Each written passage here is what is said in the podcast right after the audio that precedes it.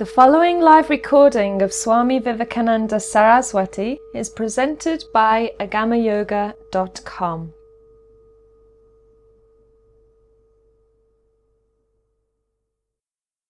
The second yama is called Satyam, which in Sanskrit is straightforward translated a truth, truthfulness.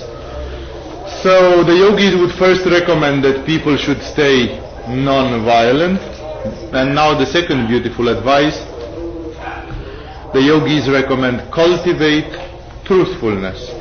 Now this is indeed a beautiful thing that would make many things in this life more simple, more straightforward, not to resort to lie, to deceit in any form of communication. Uh, but uh, it has also many pluses and minuses, it has many pros and contras, it has many limitations, and of course it has many exaggerations as well. That is why we rather have to analyze which are the limits of it, what actually was in the mind of the yogis when they said this one, exactly as we did for the non-violence. We try to understand non-violence as a product of love, as we said yesterday. The truthfulness is of course, we all know what a lie is, and you can have of course the intuition that sometimes even silence can be a lie when you let a question unanswered in a certain way, then automatically uh, it can be a lie. That the body language is a form of communication and you can assume something with your body or let something be presumed and that can also be a lie. So it does not refer strictly, strictly to the spoken language, but yet of course most of it there. Exaggerations of it are on both sides. For example, um, there are people in India who say, well, the only way of not telling a lie is not telling anything, because whatever you tell, it is automatically a partial truth. There is no absolute truth in speech. If I'm saying the sun is setting, you're going to say it's true, but it's not true in Paris right now. So I should say the sun is setting in Koh Phangan. Basically, if you really want to make a philosophy of it, uh, you can never say the whole truth and only the truth. And because of this, some people will say, well, speech is automatically relative, and speaking and telling things would automatically be a form of lie. And then some people would go in exaggerating and saying, well, we shouldn't speak. Of course, they ignore the functions of the body language, of the silence, of the written messaging, and so on. And basically, that's why the great yogis of India, the great spirits of India and Tibet, they never reached to such an extreme. They have said, no, here we are talking about truthfulness to the extent of your knowledge and to the extent of common sense language and so on.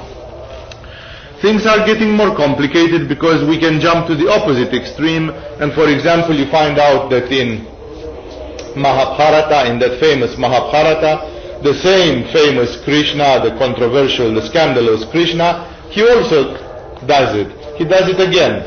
He is pushing Yudhishthira, the oldest brother of the Pandavas, the man who allegedly, says the book, never said a lie in his life, to tell a lie to end the war. Because if you wouldn't tell a lie, some events wouldn't go in a certain way, and so on. So he simply tells to Yudhishthira, what do you prefer? Do you prefer to tell a lie and save hundreds of thousands of lives with the price of losing your virtue?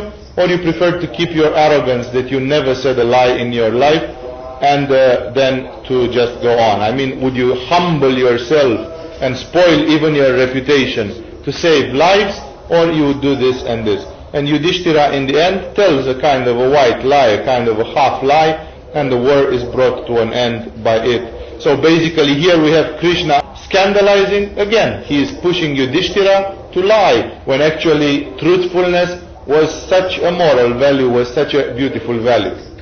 It still is not clear, right? We are again going to extremes. Here is Krishna who says, well, it can be done this way also.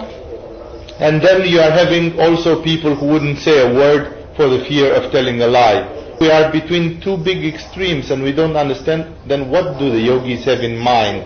Where is the truth? What is the real meaning of this? Exactly like yesterday, then we have to understand what is the story about truthfulness. there must be to truthfulness much more than just the social cohabitation, because then it's exactly like your mother told you, oh, a good boy, a good person, whatever, tells the truth, right. Uh, it's not only this, I'm telling you, the yogis are not moralizing. They don't care about things which were pleasant to Queen Victoria or to your mother or whatever. They care about the eternal laws of the manifestation. And therefore their explanation or their understanding of this story with truthfulness it is touching a much, much deeper level. Now, trying to go into it, let us say first that the yogis consider, and that is a thing to be notified, that people usually lie because of fear. So, it is seldom to say that you lie, for example, for defending someone, because that's the biggest uh, kind of example, right? What if you have to lie to save a life? Right the classical example which is given, you sit at the crossroad in the forest, there comes a small guy, chased, hunted, obviously exhausted. After two minutes he passes by running, desperate. After two, three minutes there comes a big guy, armed, powerful, you know, and he says, where did the small guy go? And it's obvious, if you tell him, he will catch him and he will kill him or whatever. So now you don't know. The small guy can be a horrible murderer or whatever. You don't have the time to make an inquiry, find out who lies, who tells the truth, who is actually. You are just there in a fraction of a second to answer. Where did the small guy go? There is your choice, right? You can tell a lie and save the life of the small guy. You don't know if it was worth saving it, but you are not God to judge on that either. So basically you can take a responsibility telling a lie, saving a life. You can tell the truth and just say, okay, just get the guy killed, whatever, it's none of my business, and so on, but you were part of it, you contributed to it nevertheless. And in this situation, you have the possibility to refuse answering, which you don't always have. Sometimes there can be straight, embarrassing questions in which if you don't answer, the answer is very clear by the silence itself. So in this way, uh, even this one is not a full solution, and therefore we are still having this major problem. What to do about telling the truth or the lies? The yogis would say, first of all, that, and remember this because this is a principle, that truthfulness shall not be used for harming. That means first comes ahimsa, and then there comes satyam. That means in yogic understanding, satyam is less important than ahimsa. If you tell a truth and by telling that truth you cause someone to die, then you would have better tell the lie, the yogis say. Or at least you would have better hold your mouth shut. To use the truth to cause mayhem, suffering and death, and then just to shrug your shoulders and say, what do you want from me? I just said the truth. Yes, it's true. But then it is using the truth as a weapon. And using the truth for destroying is not the meaning of it. In India, they are on the opinion that truth is one of the characteristics of the divinity itself. They speak about God with the words Satyam, Shivam, Sundaram, that God is good, God is true, and God is beautiful. The three characteristics of the divine consciousness. And therefore, they say there is something divine in this truthfulness, because truthfulness is a principle after all. The Brahmins of Benares, they had this uh, logo, this motto, which was taken over by the Theosophical Society. They said there is no higher religion than truth. What a beautiful saying, because actually here we're having an amazing story. It means uh, what religion, what, what metaphysics can be higher than truth, right? Some people quarrel if there is reincarnation or there isn't reincarnation. But the truth is only one. So the one who has that truth is automatically closer to the absolute truth than the other. Because it cannot be that it is both like this and like that. The truth is one. So in this way, truthfulness is simply a reflection of reality. Truthfulness is a principle which allows us to be real, to be exactly the presence, the actual consciousness. That is why uh, the yogis were very careful with this truthfulness. They said truthfulness is a powerful weapon. Truthfulness is a powerful principle. You have to be careful as you, the way you wield it, because sometimes you can use truthfulness, for example, for killing or for destroying. And then you should have better not said it. I think it's the Arab poet Khalil Gibran who says in a beautiful quotation somewhere in his book The Prophet, uh, may let the songs be fresh on your lips and go singing or everything about the beauty of life. And he says, if you see a maiden as beautiful as the dawn, tell her about her hair is shining in the morning sun and about her beauty. But if you see the one ugly as the gates of hell, don't tell him. That means according to the thing of truthfulness, you see someone beautiful and harmonious, you say, my God, how beautiful you are, what a harmony is in you. Theoretically, if you see someone ugly and hideous and maimed and so on, you say, oh my God, how hideous you are. Khalil Gibran says, hold that truth for you. It may be a truth, but you are going to hurt someone by saying it. It's not nice to tell that truth. It's, it's the truthfulness becomes a destruction. You tell a truth to someone who is on the verge of a breakdown and that person goes and commits suicide just because you told a truth. That truth would have better stayed in your chest and not come out. That means the yogis are first of all very clear on this one. Do not use the truthfulness for destruction because the nature of truthfulness is divine. The nature of truthfulness is constructive, therefore it is creative. In this way, I'm telling you all these because uh, there are so many examples, not only Krishna who did it in a case of war. I once read an example of one of the fathers of the desert. The fathers of the desert are some of the great Christian mystics in the 3rd, 4th, 5th, 6th century, the first ones who started it, who went out in the desert, in Palestine, in Sinai, in Egypt, in places like this, and they went there and they withdrew in the desert and they did prayer for years and years, and they are the greatest ascetics of Christianity. And there are stories kept about them, and those stories they give you goose pimples. It's like you talk about people from another planet. It's like you never heard that such people existed on this planet. There are some people of a morality, of a probity, of a spirituality which is incredible, which is amazing, which is so encouraging. It gives you hopes that there still are human beings on this planet and not only people who are twisted and egoistic and so on. And these people, there are stories like, for example, one of them about an old man living in the desert. They all were completely alone and completely broken away from all material things of society and so on. And this old man lived alone. Suddenly there comes a fugitive. This fugitive happens to be a big robber, a big a thief around who had been a murderer, basically, a man who had been doing theft and robbery and armed robbery and things like this, killing people, and he was chased. He was chased by a posse. And he comes running, desperate, and he said, old man, or whatever, he called him, save my life. He said, I'm the famous robber, this and this. He told him his name, which was a very household name. Everybody knew about this. And he said, I have been mending my ways. It's two years since I'm not doing this anymore, but my reputation keeps going and people still hunt me down because of my old deeds and so on. There is a posse after me. Save my life if you can. So the old man takes him and puts him in a barrel or hides him in a place, and then the posse comes after half an hour. And the guy from the posse, discovering an old saint in the desert, is very respectful, and he says, Sir, did you see we are chasing this famous criminal? You must have heard, a murderer and so on uh, is he here? He was running this way and we thought maybe he took shelter in your place or he passed by. Did you see him? Can you give us? And the old man, who is a man who wouldn't say, a, I mean, to save his own life, he wouldn't say a lie. He wouldn't say anything. He looks serenely in the eyes of the posse and he says, no, I haven't seen him. He's not here. Then the posse, of course, they believe him 100% because he's a holy old man. Then they go. Then this old man takes the thief out of his barrel or hide or whatever, and he says, go home and do no more. He says, Your life has been saved by God, do no more.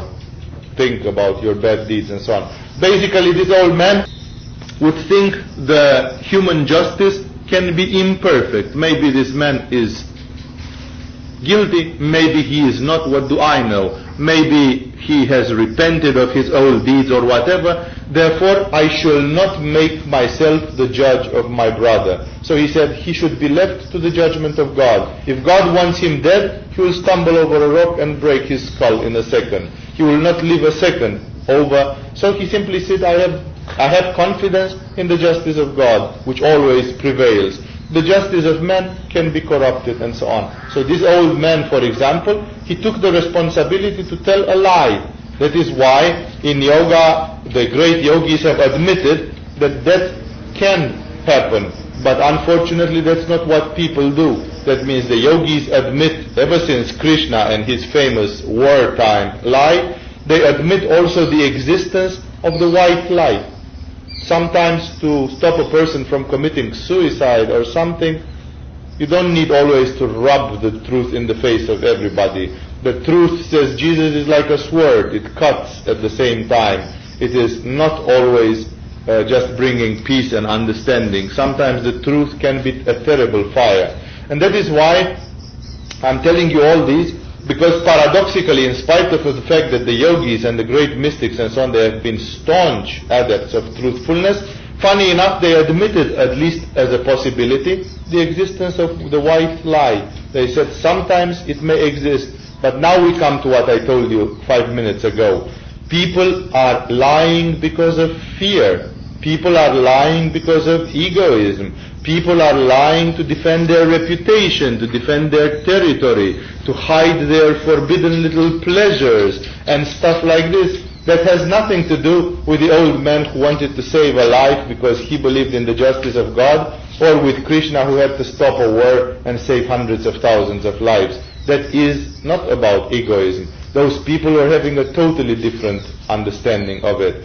And that is why the funny thing is that in 99.99% of the cases, truthfulness still prevails. You will not be put many times in your life in the situation of telling a lie to save a life, to tell a lie to stop a war, or things like this. These are exceptional people put in exceptional situations. That's why there is a law in uh, elementary logics which says that exceptions strengthen the rule, they don't undermine the rule.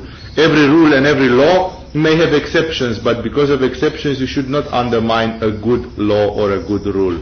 That is why that's exactly what they are. Exceptional situations in which exceptional people have had to do to transgress the normal rules. That is why the yogis say that the first thing which you get from telling the truth is courage automatically because you lie mostly because the root cause, the psychological root cause is fear. They say that a person who dares to tell the truth, exception made when destroying and harming someone, but the person who else dares to tell the truth, this is how I am, this is what I think, and so on, is a person who has courage. Besides courage, your papers of today give a list of 12 psychic abilities which are strengthened by telling the truth, such as modesty, self-control, the lack of stupid emulation, and other such things which are very, very beautiful. So basically the yogis would say that cultivating truthfulness automatically means cultivating heroism and courage, and it also means cultivating a lot of psychological virtues, which if we don't have them, they prevent us from telling the truth. That is why the yogis again would say, exception made of the times when it is doubtful that you are going to hurt someone, then automatically truthfulness shall prevail. Now, things are very complicated still. I mean, people say, right, you still didn't tell us why, and okay, it's nice to tell the truth, you know, it's kind of, it's a social thing. Everybody says, you know, people should be honest and tell the truth, it would be a better world, blah, blah, blah. And okay, we have this thing with don't tell uh, too painful truths to people who cannot take it because they might go and commit suicide or whatever. That's also kind of, we can understand that. But still the point is, why? Where, where is the big point in this story with the truthfulness? Why such a focusing on telling the truth? If you don't tell the truth, okay, sometimes it's karma, right? You lie blatantly to steal, to whatever, that's another story. We are talking now about truthfulness as a principle. So people say what? If somebody is asking you if you are, uh, what age you have, and instead of saying you are 35, you say you are 34, what difference will it make? I mean, after all, it's just a lie. Uh, will that create negative karma? Will that spoil your meditation? Will that, I mean, why can't you do yoga and say a little innocent lie here and there? To understand that, we have to look a little bit from a yogic standpoint and from a spiritual standpoint on the understanding of what speech is. speech. Yes, the word, the capacity of using words. We human beings today, we don't seem to realize anymore what speech is. What is speech? Oh, it's a function. And what do you do with your speech? Blah, blah, blah, blah, blah, blah, blah, blah, blah. We live in a world which is full of words, right? Everywhere we are drowned, we are flooded by speech. We have media, we have newspapers, we have radio, television, internet, books, whatever. Words, words, words, words. Very often we even know that some of them lie and we say, oh, this guy in CNN or whatever, they lie as they speak. You know, I mean, it's kind of, you know, basically you can say much of it is untrue. We really don't seem to put much price on it. But if you'll study tradition, you will see that the people in the old tradition, in Vedic tradition, in the Western tradition, and others, they had a religious respect for word, for speech. They considered that speech is of a divine nature because, first of all, it seems to be what di- distincts us from animals. The animals have language, they can communicate primitively, but they do not have an articulated language, a speech. No animal, not even the dolphins or the whales or the elephants or the chimps or whoever, they do not have articulated language. And we human beings, we are also the only ones on this planet who are having consciousness. We can say, I am the reflexive consciousness. So the great yogis of the tradition, they simply put two and two together and they realized from the beginning, wow, so speech is the vehicle or the manifestation of consciousness. Consciousness is speech. This function of consciousness is actually made possible by the fact that I can speak concepts by articulated language. So then they realize, whoa, speech is divine. That means people in the old days, they had a big respect for the word. They even said, by my word, on my word, you take, that means people consider that a word is a word. To tell a word and not to respect that word is like the most fake thing which you can do. It's like you falsify reality. Moreover, Satyam, God is Shivam Satyam Sundaram. It's like the nature of the divine. Not to be in truthfulness is like to be separate from your own divine nature. It's like, it's a very deep thing.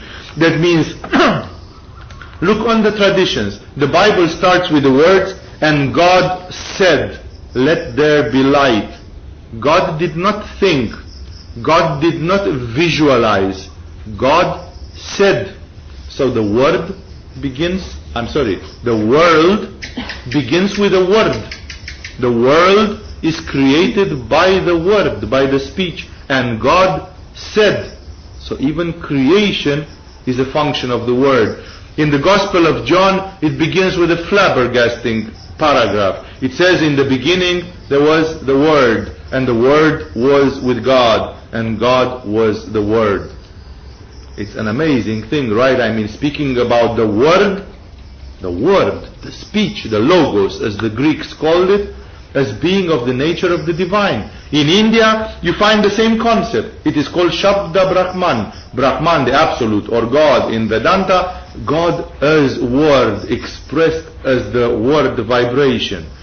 In the old days, people had a, a, an amazing respect, for example, books and written things which were so rare because they were manuscripts, and people who could read and people who could speak the word, they were considered magical. Were, the word was having an enormous power.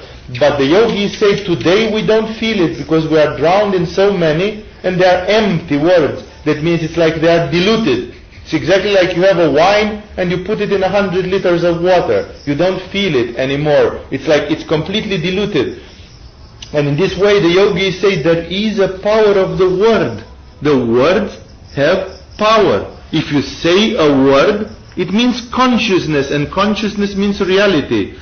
For example, with a word, you can do a blessing. You can say to a human being, may you be healthy. That's health. That's a blessing. And it works, didn't, doesn't it work? Doesn't everybody say, oh, I was blessed, I received the blessing, and so on.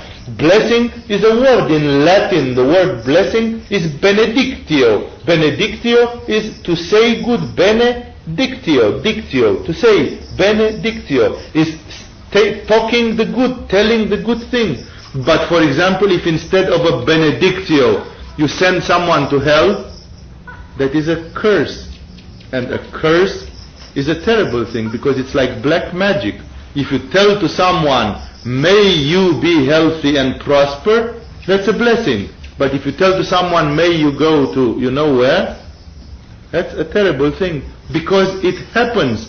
The thing is that we don't see it because our speech is so diluted. And people say, ah, now you are trying to tell me that if I tell to Michael to go to wherever, you know, he will actually go there or he will be pushed one millimeter in his way to hell or whatever. Actually, yes, the word has power, but we don't notice it because our words are so weak.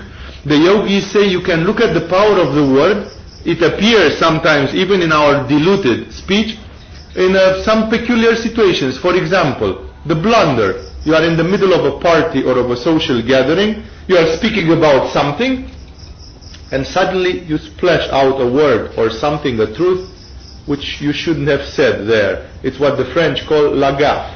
You know, when you make a big blunder and, and suddenly you say something and everybody is like frozen. Everybody is like you splashed in the middle of everybody and you say, what have I done, you know? And it's a whole avalanche. Sometimes a word can start a war because you said a thing in a place where it shouldn't have said and its consequences can lead, for example, to war. So this is exactly what I say. The word has an enormous power, but we don't see it. In the old days, people had this religious respect to word. There is a beautiful paragraph in Mahabharata Arjuna, the most uh, heroic of the five brothers in that novel, he comes uh, bustling with energy in the room of his mother in the palace and he uh, opens the door and he says, Mom, guess what I have won? And his mother, she was doing some handwork or something. She was not even looking at the door. So even without looking at the door, she immediately replies, whatever you have won, you must share it with your brothers. And Arjuna says, Mom, he starts laughing. He says, you don't let me tell you what it is all about. I won the right to marry the princess of this kingdom because I was the best archer. I joined at the heroic meeting of men. I was selected as the best warrior, the best archer, and then I was offered the possibility to marry with the princess. She said she liked me and she would like to take me, and I like her, so we are going, I mean, it appears like I can marry the princess. And you know his mom what she said? Said, I'm sorry, but the destiny has crept in our lives through my words said inadvertently. But a word is a word, and it cannot be taken back. So what I said stays. Because you should not just say stupid words and they say, ah, bollocks, I didn't mean it. this is not words. This is words without power. If you tell, if you have this kind of word and tell to someone, may you be healthy, what health? Because your words mean nothing. They are empty of power. But if you are like the mother of Arjuna and respect your words and whatever you say is so, then your words become powerful. You recharge them. So in this way the mother of Arjuna said, I'm sorry. The principle is a principle. A word once said cannot be taken back. And they asked Draupadi, the woman in question, the princess in question, and she agreed to get married with all five. So she is the first woman in Indian history who had five husbands. Just because this woman said, well, you should share with your brothers whatever you have got. That means it's a word. We are persons of our word. When we say a word, let it be a word. Let it be so. If not, you better kept it silent. So many people in India and others, they for example kept vows of silence. Oh, I'm a chatterbox, blah, blah, blah, blah, blah, blah. So what do I do? I shut up 24 hours, 7 days, 7 years, there are people who have been practicing Mauna 12 years. The longest which I know is Meher Baba. He practiced this forced silence for 40 years. He didn't say anything. If he wanted something, he just wrote a few words on it. Because he said, word is precious. This power of the word which can modify reality comes according to the yogis from Vishuddha, the throat chakra. And this entails this power of extreme purity. That is why the yogis consider Vishuddha chakra a very, very powerful chakra. They say when this chakra is truly activated, one can bless, but one can also curse. So one should be careful. Therefore, I would like to call your attention on a funny thing. In yoga, you are going to see, I'm giving you examples, that Krishna did that, that Gurdjieff did that, that that old man from the fathers of the desert did that, and so on. You are going to find very diverse spiritual behaviors. But one thing will be very constant. To my knowledge, until today, I have never seen in the spiritual world, or never heard or read the history of anyone who was a spiritual being and who, for example, used words for cursing and blasphemy. Never. Because they are very, very peculiar about the word.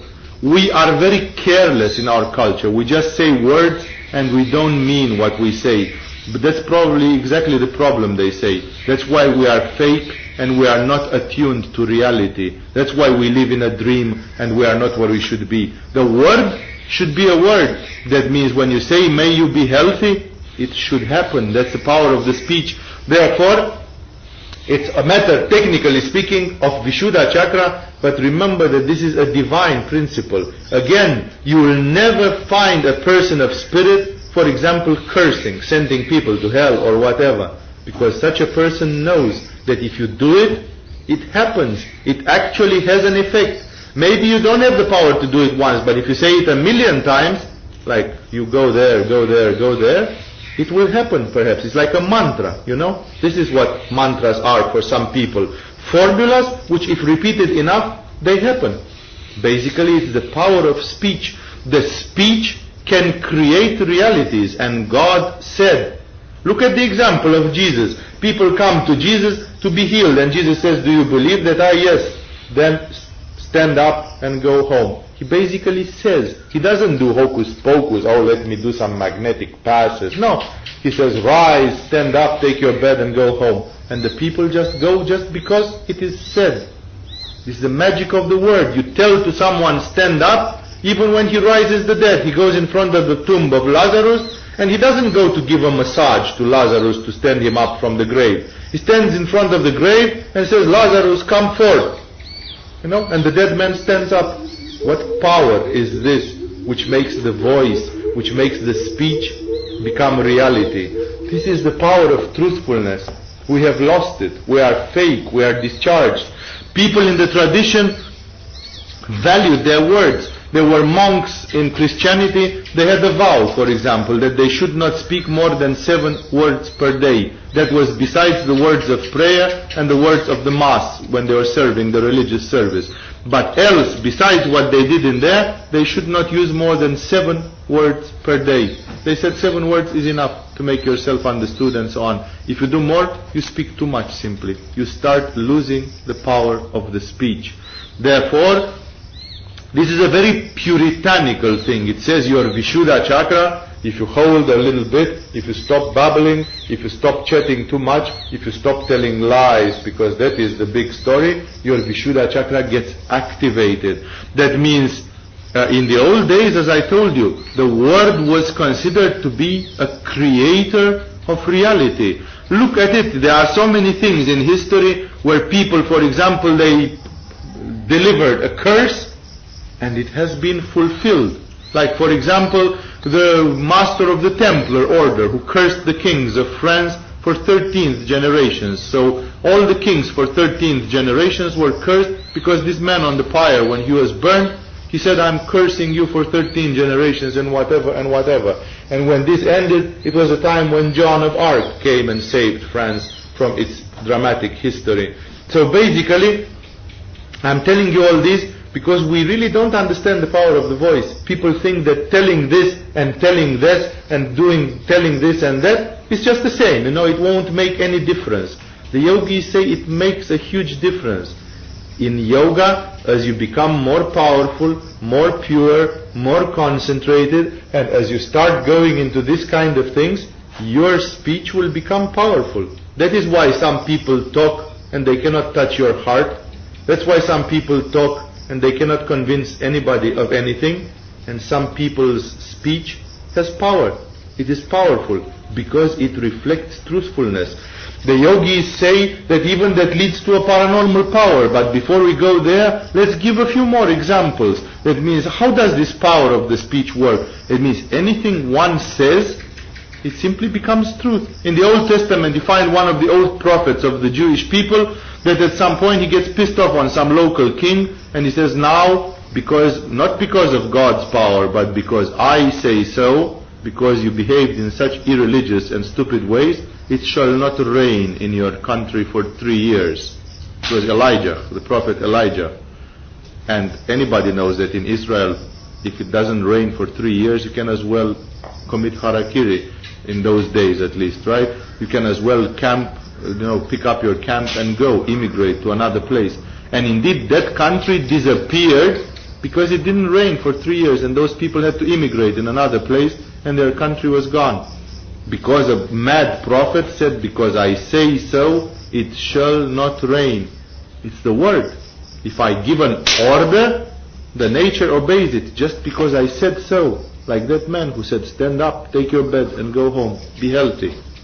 From now, you are healthy. Your sins are forgiven. Today, now, because I said so. What an amazing power. The speech is creating reality, and that is why it should be used with great care. I could continue with this kind of uh, examples. There is a miracle in the fathers of the desert where one of them, for example, raised a child. A father comes with a boy.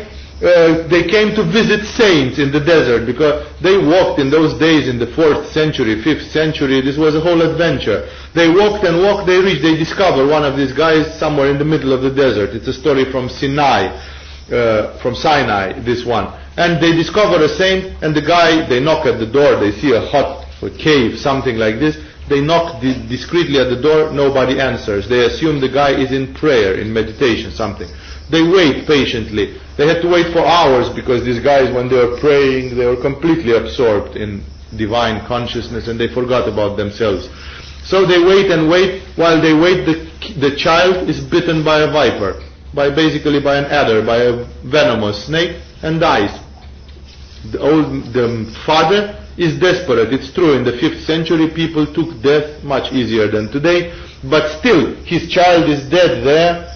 So he thinks what to do. You know, it's nobody's fault. It's just an accident. It's just a stupid venomous snake.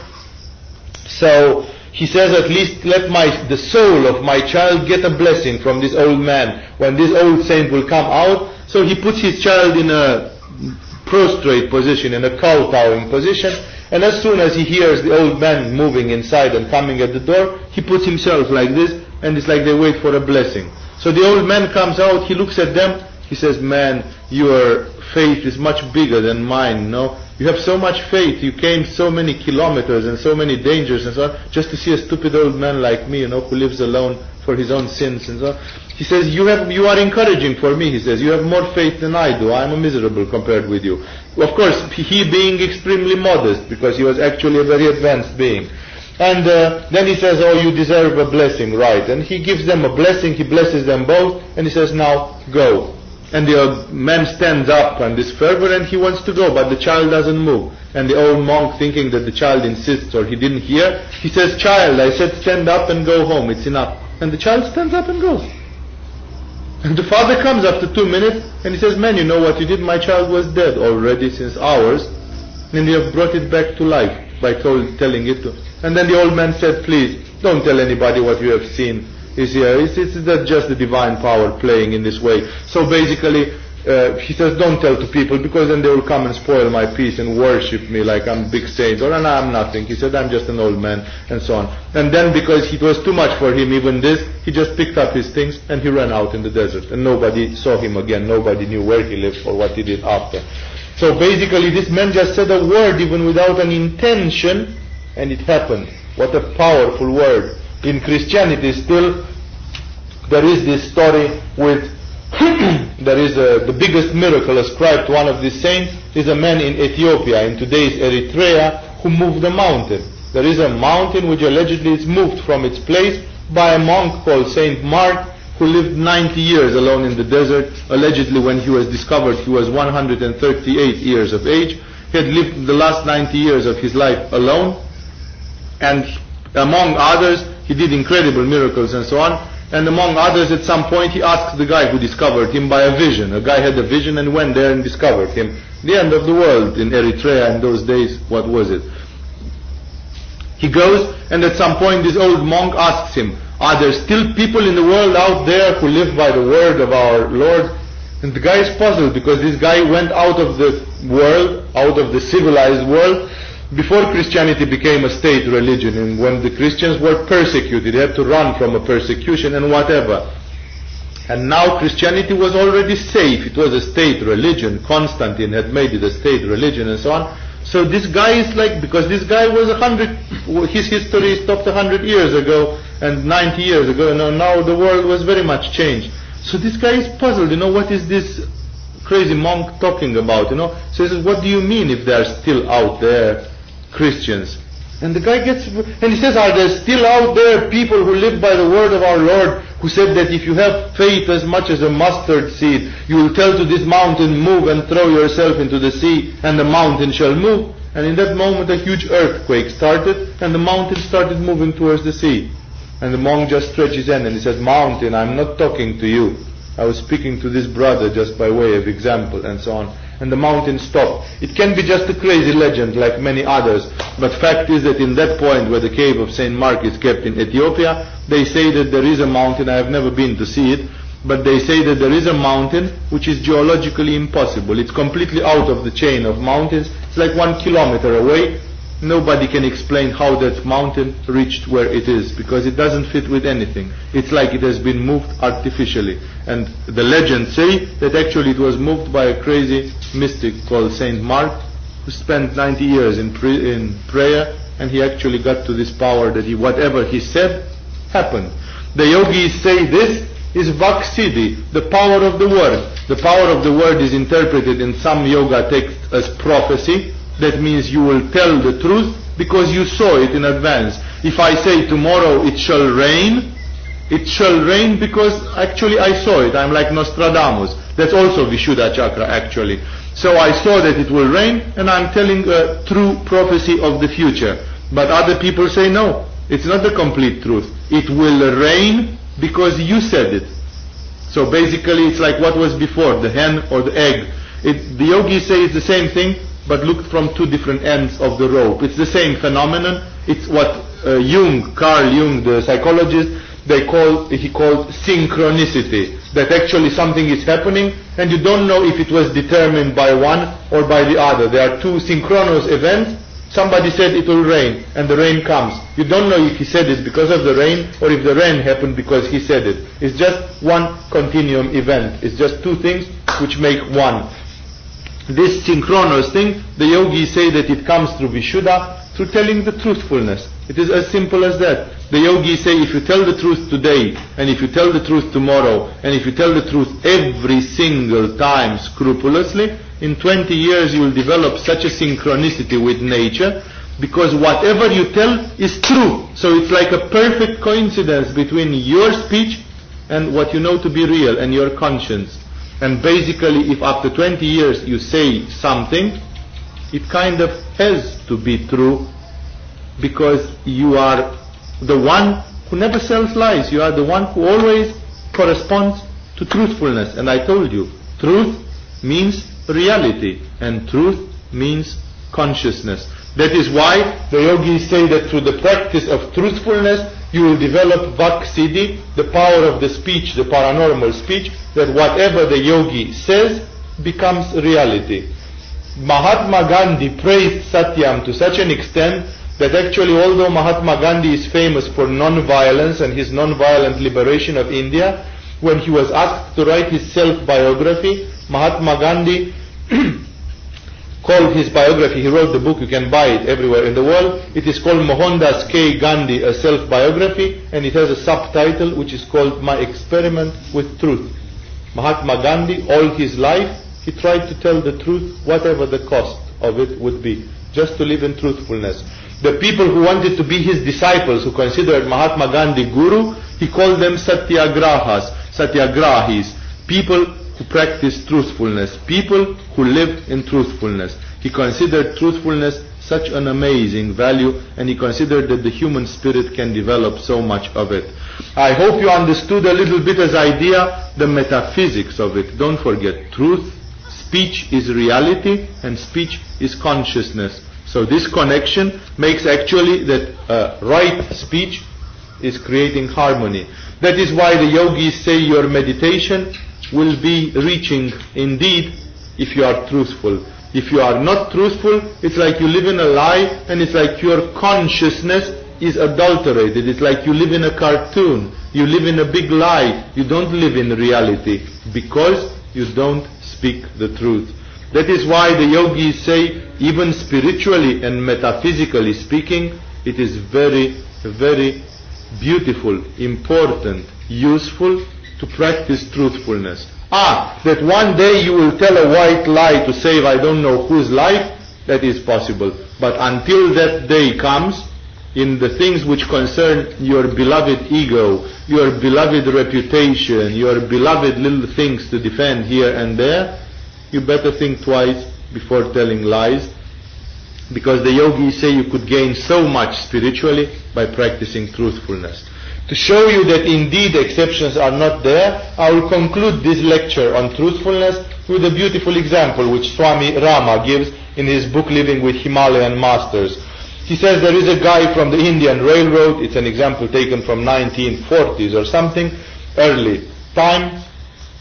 There is a guy working in the Indian Railroad, a friend of his, a colleague, I don't remember now what he was, and he goes to a guru in Uttarkashi, somewhere far north in the Himalayas, and he visits a guru out of piousness, and this guru is a very advanced yogi, and this guy goes to this guru and he says, Guruji, please teach me some yoga.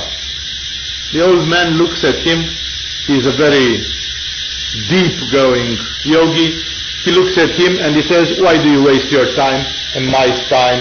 Why do you waste your energy and my energy? What you're asking me is bollocks because you are a busy person, you have a job, you have a family, you have obligations, you'll not be able to do the yoga which I give you to do. You don't have time for that. So why do you come and pester me with stupid requests when you know that it's a utopia? And this man insists and he says, what you say is true, and it is true that I am caught in a web of obligations. I have family, I have job, I have a lot of things. But he says, I still am having this desire to practice spirituality. There is still in me this need. So he says, since you are such a knowledgeable yogi, such a great spiritual person, teach me. Teach me something which I can do at my level.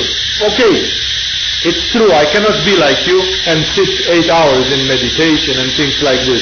But teach me something which I can do in my life because there must be some light for my life as well.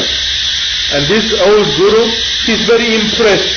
He says, wow, you know what an aspiration. This man really wants. And he thinks a little bit and then he tells him a very beautiful one. He says, okay, I'm going to give you a discipline for your level, for your speed, something which you can do at your level. So he tells him, starting with today, for the next 30 days, on my responsibility, It is very important. He said, it's not yours. Let it be on my shoulders. This is my responsibility. So he says, from today, 30 days, on my responsibility, you should just tell the truth. Practice perfect truthfulness for 30 days. This guy goes home, not more than a week passes, actually two days or three days, and there comes an inspection in the railroad company. And the inspectors, they are making their yearly survey. And they ask some regular questions. But for the first time in the history of the Indian Railway, probably one clerk answers honestly. And he says, yes, there is corruption. Yes, Everybody is corrupted. Yes, we take bribes. Yes, we do all kind of fake things. Yes, I also take bribes. Yes, even you, the inspectors who is asking me these things, you are pulling the money with us and you are taking also the bribe and everything. I mean, everybody knew it because that was the system. But for the first time, an idiot put it on paper. So since it was on paper, now it became a case. It had to be solved somehow. So what happened? The inspectors speak with everybody in the railway station and they all started bearing false witness that yes, this guy is corrupt, he takes bribes, he is a fake, but only he does it and we all others, we of course we are very clean and honest. But he just says so because he is trying to pull us into the abyss after him. So basically the guy is suddenly the black sheep of the railroad. He is condemned for bribery. There is a civil force immediately put, and there he is. He needs to pay a hundred thousand rupees, which in that time was a horrible, horribly big sum. He has to pay a huge fine. He's fired out of his job. He Has to pay a hundred thousand rupees, and um, if not, he'll have to go in prison. Of course, he doesn't have a hundred thousand rupees, so he has to go in prison instead. When he comes home, his wife says, boy, you are the most stupid man ever stretched on the surface of the earth. I mean, you have a wife, you have a child, you have responsibilities. Now it's like you are born yesterday. Now you have to tell the truth. What about me? What about our child? Who will give us food? You will never get a job again. Moreover, you will go in prison. You have debts to the state. What will you do? You are an idiot, you know. You have to tell the truth. She said, go quickly and apologize to everybody and change your statement and declare something else. The guy doesn't want to do it. No, my guru told me 30 days I should just tell the truth. He sticks to it. His wife says, you are an idiot. I'm going to my mother. You know, I cannot stay with a man like you because you are totally irresponsible. She goes, the guy goes in prison, then the incredible coincidence, because you see, not, nothing is coincidence, the incredible coincidence happens. Another department of the Indian Railroad discovered that they had to pay money to him because when the British built the railroad, they confiscated land from different peasants. And now they were paying back for the land slowly, slowly, year by year, they were paying back. And he was actually the only inheritor of his grandfather, and he had to receive the money. And when he looks at the check which he is receiving, it's exactly 98,000 rupees or something like this. It's exactly like the sum which he had to pay in fine 2,000 rupees difference or something. So the guy cashes the check, pays his fee, he's out of the prison, the month is over. Now he doesn't have a job, he has a file in the police, he's completely bankrupt financially, he doesn't have a family, a wife, anything anymore, and exactly as somebody in Rishikesh noticed humoristically, but now indeed he has the time to do a lot of yoga finally. And somebody asked him, so what are you going to do now? And his answer is so beautiful and it sums up the essence of Satyam. He says, if telling the truth only for 30 days could change my life so much, where I was a month ago and when I am now, my life went into total revolution. So he says, if my life has changed so much in just 30 days because of telling the truth, I'm going to try to tell the truth till the end of my life because it's a really wonderful adventure. It's a really wonderful thing. Look, on only three, 30 days of telling the truth and my life is something completely different. So he said, I'm going to try to tell the truth till the end of my life to see what will happen because this is really, really beautiful. So in this way, that reflects the yogic dream about truthfulness, that one can live in truthfulness, one can practice truthfulness, and one should respect speech because speech is not just an organ. You know, anatomists, physiologists, anthropologists, and other people say, ah, the human being is just a talking animal, is an animal endowed with the gift of speech. The yogis would say speech is what makes you similar to God, and God said, let there be light. Basically, to speak is to have access to consciousness. That is why the yogis of India and Tibet, as well as the Buddha himself and others, they have said that the human being is the only creature on this planet yet created which can reach samadhi, which can reach nirvana, which can reach, that means cows and dolphins and monkeys and whales and elephants and you name it, they cannot reach nirvana. They cannot reach enlightenment. Enlightenment is only the human being can reach it. Maybe in 5,000 years there will appear a new race of beings on earth, a mutation or something. Maybe there will exist another creature who will be even more advanced or comparable to human being. But until now on this planet, the human being is the only creature that can reach the state of spiritual realization. The yogis say that makes the human being totally different and the difference of this is of course the speech. That is why one should have a reverence to the speech because with the speech we can express truth and with the speech we can express consciousness, we can express reality. In this way, that's the beautiful story. In the papers that you have received today, you have another few beautiful examples of truthfulness. For example, the great poet of India and writer Vyasa, Vyasa Deva, has some wonderful considerations about truthfulness and so on. And all in all, the yogis consider that practicing truthfulness is a beautiful, wonderful thing. Again, the yogis definitely accept that there exist white lies, but they also admit that this is an exception to the rule, which is very, very rare. And again, I'm telling you, if you ask yourselves how many times in my life will I have to tell a lie to save a life? Probably none, never in your life, or maybe once in your life if you are an exceptional person. So basically don't rely on that. Exception made of such situations, which are the exception, exception made of them, truthfulness is the law. The yogis say one should practice truthfulness. That is the right way to be as a human being. I'll not say more, you got the point here and everything, you'll read all those things in the papers. Please read because I'm trying to tell you things which are not in the papers so that what I'm telling here plus what you read in the papers should be a complete uh, information. And in this way we finished it for now. I'll take in a second your questions and everything. Tomorrow morning teaching as usually a new yoga technique 8.30 the normal program and tomorrow afternoon the same as you know. I'm warning you again, reminding you again that Sunday you have a free day for different things that you might wish to do on Sunday, because this Sunday there will be no teaching. It's our first free day since 10 days or so. I'm on your side. Questions, problems, not necessarily concerning this, concerning ahimsa yesterday, concerning the lecture of this morning with sublimation of energy, which is so important, so radical, concerning your yoga practice, concerning administrative things, concerning anything. You might have any question, please come with them at this time. Breaking ahimsa can go meditation, right? No, breaking ahimsa will give you a negative karma, and when you will go to meditation, you will fall and break your leg, and you will never reach to do the meditation again. Breaking ahimsa will simply damage your life, and you will never reach to do to fulfill your dreams.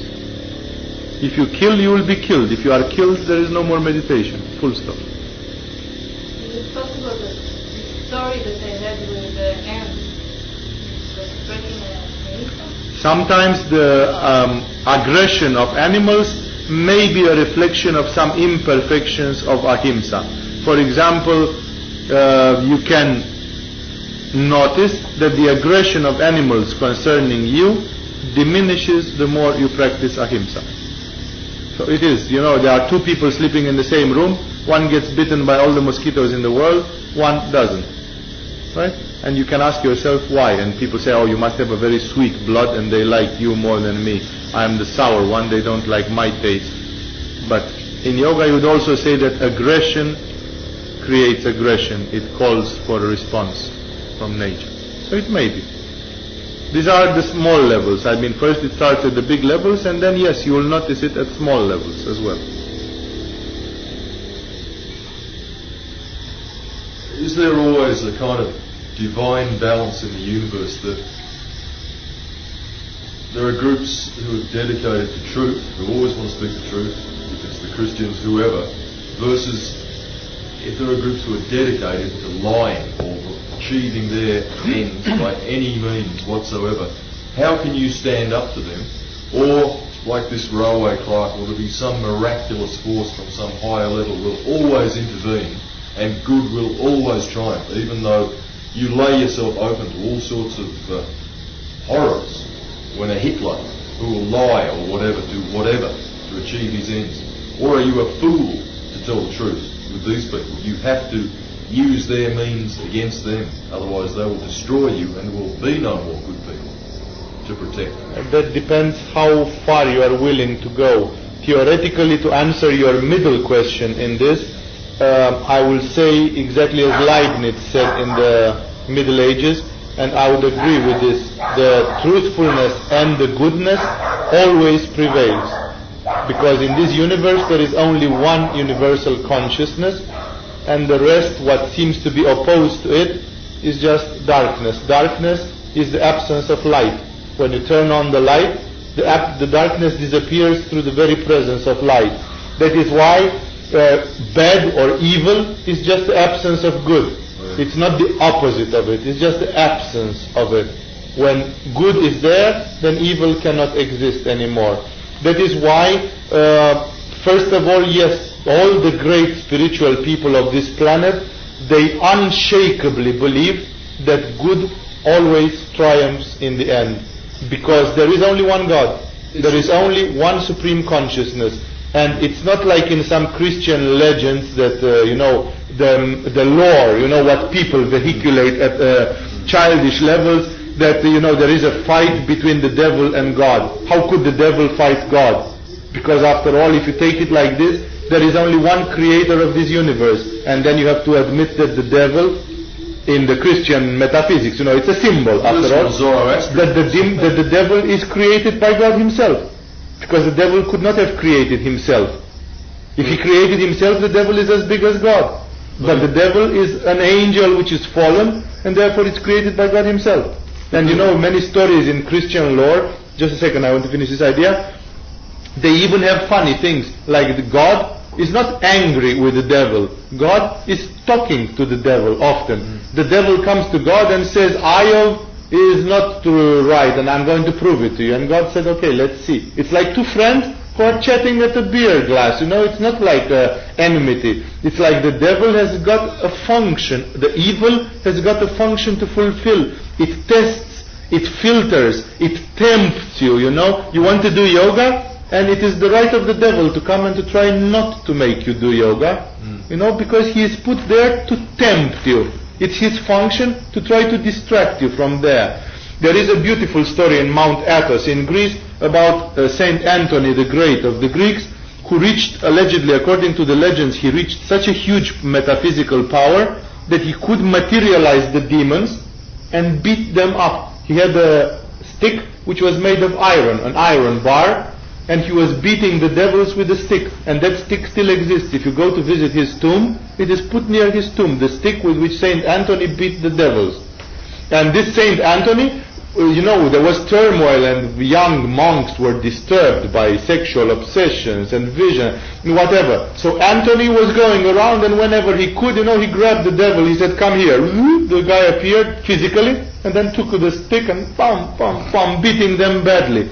And guess what the legend says? I mean, this is the story about the life of Saint Anthony. Guess what the devils did? They went and complained. Guess to whom? To Virgin Mary. They went to Virgin Mary and they said, look what Anthony is doing to us. And in the next prayer, Anthony had a vision. The Virgin showed herself to him and he said, Anthony, you should stop beating up the devils. But he said, Mother, you know, he was in ecstasy. He said, Mother, they are coming and destroying the prayer and everything of all the young monks and so on, what to do? So she said, if they come and disturb you directly, then you have the right to defend yourself against them. But the fact that you go out after them to chase them, it's none of your business because God has let them exist in this world with a certain purpose. And it's not yours to undo what God has done. That is why in uh, the highest metaphysics they say that although you should not follow the path of evil, because evil is there just like a shadow to test you, still evil exists and it has its own meaning because if God would like it terminated, it would stop existing in a fraction of a second. That is why your primary question, if there exists by a law beautiful people who tell the truth and search for light and for spirituality, and dark people who are always involved in lies and violence and manipulation and so on, it's not a law. It's not something which requires it. There have been periods in history where such people have lacked. It is enough to read some history to see that there have been different communities who for centuries they lacked such manifestations. They lived like in paradise. It was like Shangri-La. You know, it was like perfect peace and no assholes around, no jerks around. But sometimes for the evolution of the world, for this dialectic opposition between light and darkness, for testing, for separating things, sometimes it is there. That means nobody is pushed by force to be evil. It's a choice. But the truth is that yes, exactly as they are, and I not so much institutions and organizations, but yes, we can put it on organizations also. That there are institutions and organizations consecrated to spirituality and truthfulness. We must admit that in spite of our best wishes, and many people are very naive about this one, there exist on this planet still today organizations and institutions which are firmly committed to everything which is devilish. And I mean, not that they uh, don't know, knowledge, knowingly, they are committed simply to destroy, to lie, to do the things of the darkness. I'm not talking up just about the Satanists of LaVey and I don't know who, who are a bunch of ridiculous ones after all. I mean, people who consciously proclaim themselves, I'm a Satanist or whatever. But people who make part of all kind of institutions which through the agency of money, big money, through the agency of political manipulation, through the agency of media and a lot of things, they try to corrupt, they try to lie, they try to destroy everything which is spiritual, they try to actually go into the things of darkness. And according to the yogis, these days, these people are quite strong. In this time of history, this thing has become quite strong. So what I'm getting at is that yeah, there has to be a showdown with those people ultimately, but I'm talking I'm talking about damage control and levels of pain. Therefore, if you let them get away with it, if you don't, if you're just a goody goody and you never lie or whatever, you let them get away with stuff because they can take advantage of you, and that causes a great amount of pain for a long time for a lot of innocents. Whereas if you take them on and you know, I guess maybe telling white lies, etc., but knowing about their level of lying and so forth, if you take them on at their own game a bit, you can contain them. So Sometimes yes, and sometimes uh, yes. I think. Or do you have to let everything just totally? I think it was? David Icke on the internet who said you cannot, you cannot war for peace. You must peace for peace. You know, it's a kind of you cannot use violence to curb violence. It will never work because according to Buddha, it generates further violence, and it, it will be like a paradox. A. But we don't know why it never stops. You know, it's like we have tried our best. We have killed the jerk. There was one jerk who was the head of all these things. Like as you said, you know, there appears a Hitler and he is the father of all lies or whatever. Okay, somebody goes and takes a bitter responsibility and says, I'm going to shoot the guy or put him away or whatever. Then you know what? There appears another one. This is the problem. It's like, uh, it's like, you know, the nature is uh, fighting you back because you did not choose the right method to put him away. The right method is forgiveness, love, compassion. That means Mahatma Gandhi showed you can do it without violence, you just need to stand up bravely. That might involve that you are going to get it. You know, get beaten up, get put in prison. I mean, you should stand up, but you should not stand up violently. You should stand up with your chest and says, right, kill me. You know, I'm ready, you know, take me. But I will not put up with your shit. I'm standing up and saying what you do is devilish, is lying, it is dirty. I'm a man of my principle. I'm standing up. Of course, I risk to be, to look like Don Quixote, right? Like a utopian fighting the windmills, you know. You are the only one in the world who has found out that, I don't know, these people are corrupt and you stand up. Yes, it's beautiful to be the only one in the world who is, you know, the fearless kind of person who says this. Mahatma Gandhi says there is a beautiful in this and Mahatma Gandhi gave this way of passive resistance, you know. It's exactly like you don't want, you know, if, if the whole population of a country says we are not going to put up with it, we just sit home and look at you, what will you do? You cannot get taxes, you cannot do anything, you know, with a nation or with a group of people who does not cooperate, you can try to force them, shoot ten of them, the others will say nothing, they'll just look at you and say still, we don't play game, we don't play ball with you. What can you do? Just pack and go. We are just waiting that you pack and go. How long? 30 years. You know, you cannot do anything. There will be no industry. There will be no shops open. There will be no clerks coming to offices. Everything is closed down. It's general strike. The nation has stopped. We'll find something to eat for the next month or something. Don't worry. You know, everybody has a few reserves or something. You know, we'll manage. But we simply don't play ball. We stop the whole machinery. The whole nation closes down. until you go. And what can such a person do?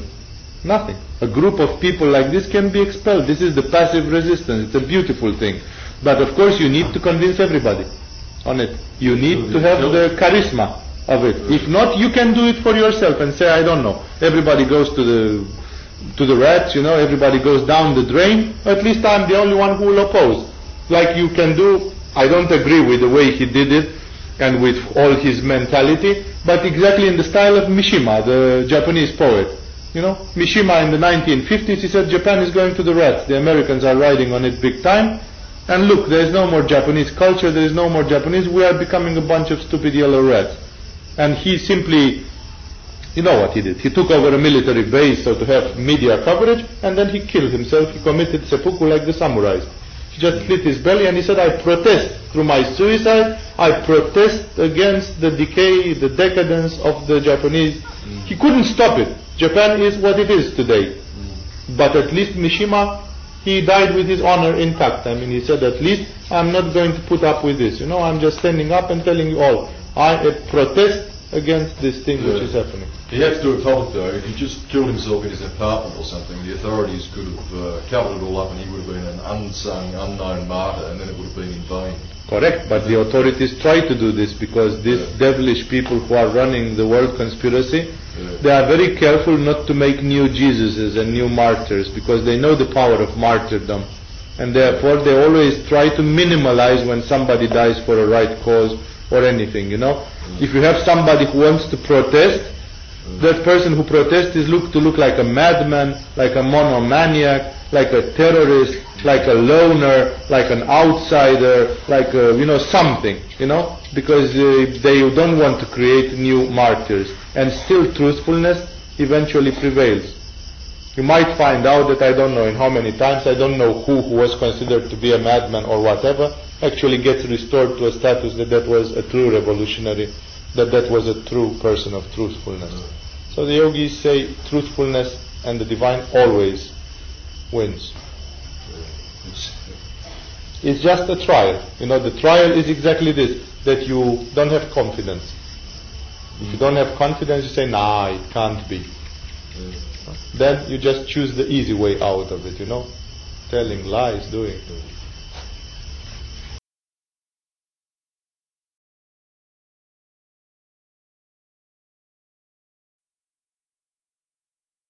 This was a live recording of Swami Vivekananda Saraswati.